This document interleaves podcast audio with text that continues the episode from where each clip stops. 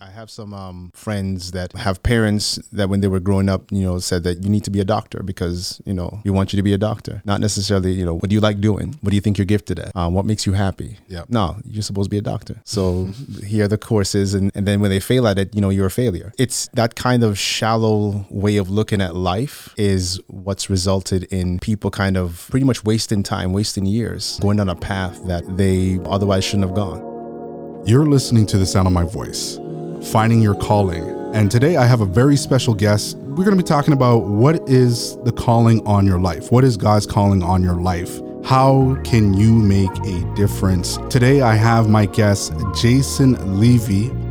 Pastor Jason Levy was born in the sunny island of Jamaica, migrated to Toronto, Canada at the age of 10. Many years later, he earned a Bachelor of Arts in Religion degree while doing his undergraduate program. He started his first student-led street ministry on campus. This was also the place where he met the love of his life and his better half, Margot. He then began full-time ministry at the Ontario Conference, first as a Bible instructor for the Toronto East SDA Church, then as an assistant pastor at the Scarborough SDA Church and chaplain of the Crawford Adventist Academy East. In 2013, he completed his seminary studies at Andrews University and served at the College Park SDA Church. He now pastors at the Agape SDA Church. God has blessed him with a virtuous wife, Margot, who provides direction and clarity to his ministry. Alrighty, Jason. So today, as you know, we are talking about finding your calling. And on this show, look at something, take it apart, dissect it, and rebuild it back together so people can understand. And especially in the time that we're in right now, everything going on with the coronavirus, we're talking about like racism, dividing of families and everything like that. But in the midst of all this chaos, there is a calling for a lot of people. There's a calling for them to do something. Sounds right? Like a sermon, man.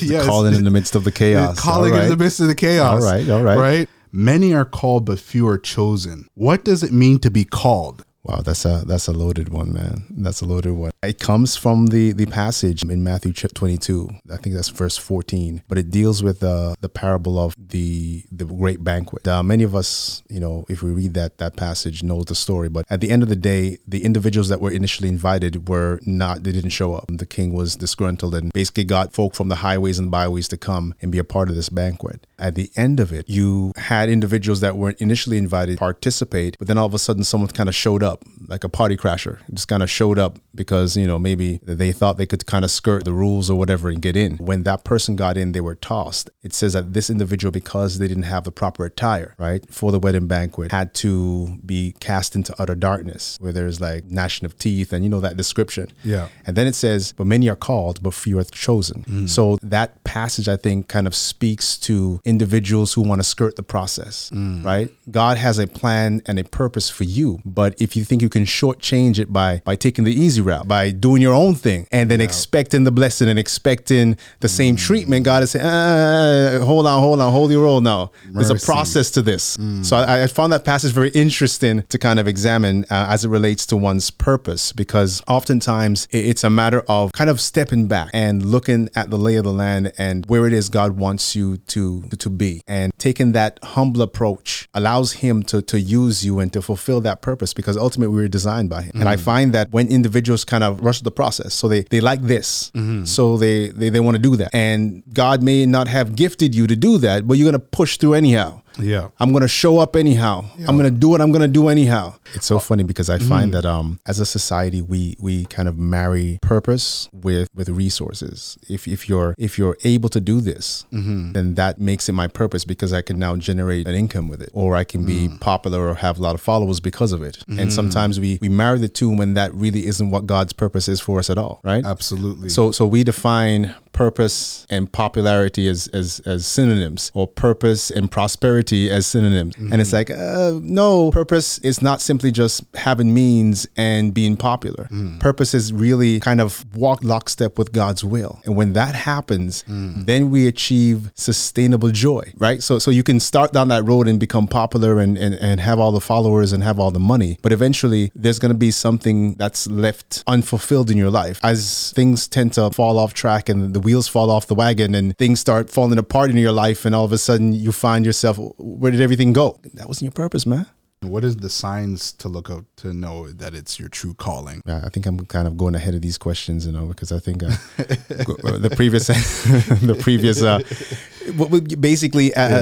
not doing what is convenient, right? Not going down the road that you're being kind of pushed down. Mm-hmm. I have some friends that have parents that when they were growing up, said that you need to be a doctor because, we want you to be a doctor. Not necessarily, what do you like doing? What do you think you're gifted at? What makes you happy? Yep. No, you're supposed to be a doctor. So here are the courses. And then when they fail at it, you're a failure. It's that kind of shallow way of looking at life is what's resulted in people kind of pretty much wasting time, wasting years, going down a path that they otherwise shouldn't have gone. And I find that we have to just be intentional and humble, as I said before, to step back and say, Lord, what do you want me to do? What the world wants me to do? I know what the world values, but what do you want me to do? And it may not involve getting a bunch of money, but it will ultimately result in me finding my niche and my purpose and my calling. What was your life before your calling? What was Jason like before he was known as the person as many know today? Oh, this is a long journey, but I'll summarize it and give you the Cliff's version. I was an introverted individual who liked to socialize to a certain extent, but also I like to have, time to myself. But I was always thinking about a lot of things, and asking a lot of questions. In terms of why people did what they did as it relates to how they treat me or how they treat somebody else. I would always look out for whatever reason, even from childhood. If someone was being beat up, bullied or whatever, I'd try to jump in and, I guess the whole superhero complex, needing to save people. But I mean, at the same time, I'd still, you have your own faults and your own issues. But fast forward to my teenage years, I got to a point where, yes, I was attending church. I would go to church. But my heart wasn't there. I was pretty much thinking about parties, thinking about clubbing, thinking about hanging out with friends and doing whatever. Essentially, that was my life. And then I found when I was at Toronto East, they started this youth drama group, and it wasn't like a church initiative. It's a bunch of people that just got together and said, let's just start a drama group. And I was like, oh, okay. And because I knew them and they invited me, I said, okay, I'll check this thing out and see what it's all about. Sounded interesting. Everything else was boring. And so I went to the first drama rehearsal. All they did was talk about Jesus and pray. And I'm like, yo, I thought we were here to do drama. Why y'all just praying and testifying and stuff? And I went home. Now, at the time, Toronto East was by Pape and Danforth, and I was living in Ajax. So I had to, my parents weren't driving me down, so I had to hop on the GO train and then the RT and then the subway to Pape and stuff. So it was an hour journey to and an hour journey from church. But I found myself coming every Friday. And even though we wouldn't spend as much time doing drama, but we would be basically a lot of times talking about the word and praying and stuff. I found myself oddly drawn to that experience. And eventually we got around to kind of doing plays and stuff, and it was really powerful. But I felt that was the moment when I felt that, my calling was in some way or form to minister to somebody else. And we'd sometimes do these mimes, we wouldn't say anything, but we'd be just acting out scenes of individuals that were abused and who found hope in Christ and stuff. And it was powerful. It was powerful. And that just kind of started me on the road, basically finding Christ and finding my calling. Finding your calling. What was the aha moment where you said to yourself, I'm okay, this is what I'm called to do? What was that point? And then how did you make that decision? I don't know, a bit of, I don't know, youth, I guess, not being afraid of anything. You got to a place where you were studying. I was working as a supply, kindergarten teacher.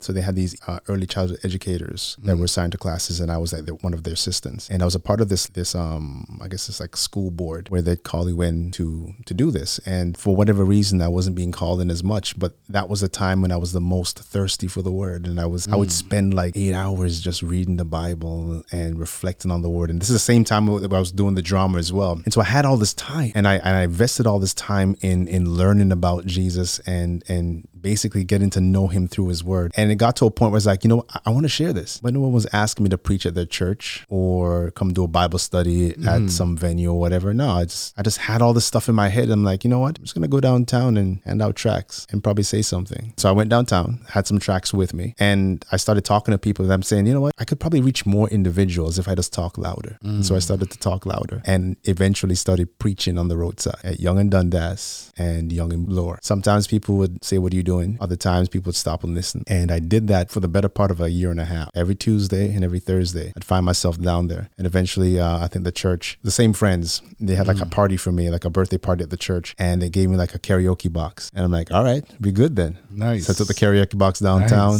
and started preaching. And folk would listen and people would come. I guess eventually they changed the bylaws in the city saying that you can't amplify your voice on the roadside without like a permit or something. So the police kind of took it away. Well, they didn't take it away, but they asked me to stop. And I said, all right, no worries. And I just started preaching again. And we started doing things like other individuals started being a part of the group. And we would kind of go when it was cold in the subways. And we would start at like two of us would go into a subway car, and then we'd go on opposite sides, and we'd start singing.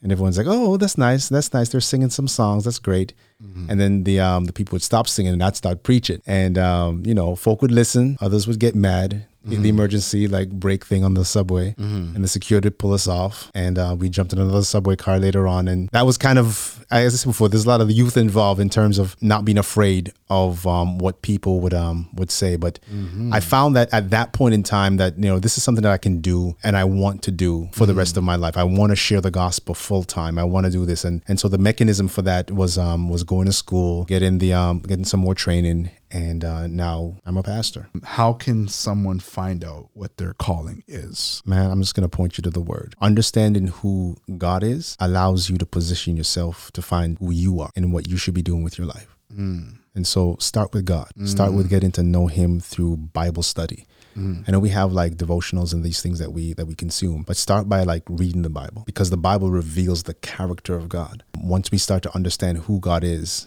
and we establish that relationship, it is easier for us to discover who we are in God. As he rightly said, it's not about our glory. It's about bringing the glory to him. There are several ways that God communicates to us, and God is always, always talking to us, whether it be through general revelation like nature, or more specifically through individuals and through his word. But I find that in discovering your relationship or in working on your relationship with God, you'll find out how God talks to you. Because some people, God speaks to them through dreams, right? They'll have a weird dream, and it's like they find what God is communicating to them, and they can actually tell you, you know what, I had this dream about you and X, Y, and Z, and then a few days down the road, the exact same thing happens. So God speaks to individuals differently. He speaks to me through circumstances. So my antennas are always up. So I'm like, okay, Lord, I'm about to make this decision. You know how we roll. You know how we communicate. Show me. I'm listening. And he shows me every single time. He shows me. If I don't get the information, it's because I decided to close my ears and my eyes to what he is saying and showing me. I think it's a process that we have to go. It's not a simple thing that, there's a 10-step way of discovering, how God is speaking to you. It's getting to know him. And I always want to point people to the word of God and to specific passages that will show and reveal God's desire for us, because God loves us more than we love ourselves or our parents loves us. I mean, he loves us more than anyone, right? And so he wants us to succeed. He wants us to find that path, and he's doing everything in his power to make sure that we see it. So if it's through circumstances like myself, if it's through like an audible voice like Samuel, it's through visions like Daniel and John, or it's through people, right? Sometimes it's God puts people in your life to say X, Y, and Z. And you know that they're instruments of God because you can see it in their lives. You can see their relationship with God. So a lot of times God uses people as well. So there are several ways. It's just us being humble enough to say, God, okay, I'm hearing now. I'm hearing what you're saying. You heard it right here, folks. I want to say a very special thank you to Pastor Jason Levy. You can get a hold of him by email, manofgodlevyj@gmail.com. Thank you so much, listeners. My name is D'Angelo Valentine. If you want to learn a little bit more about myself outside of Unplugged, you can follow me on Instagram, d.aftrdrk. That's D After Dark. Or if you want to subscribe to my YouTube channel, the channel name is After Dark, AFTRDRK. Thank you so much for listening. My name is D'Angelo Valentine. Thanks for listening to Unplugged. Peace.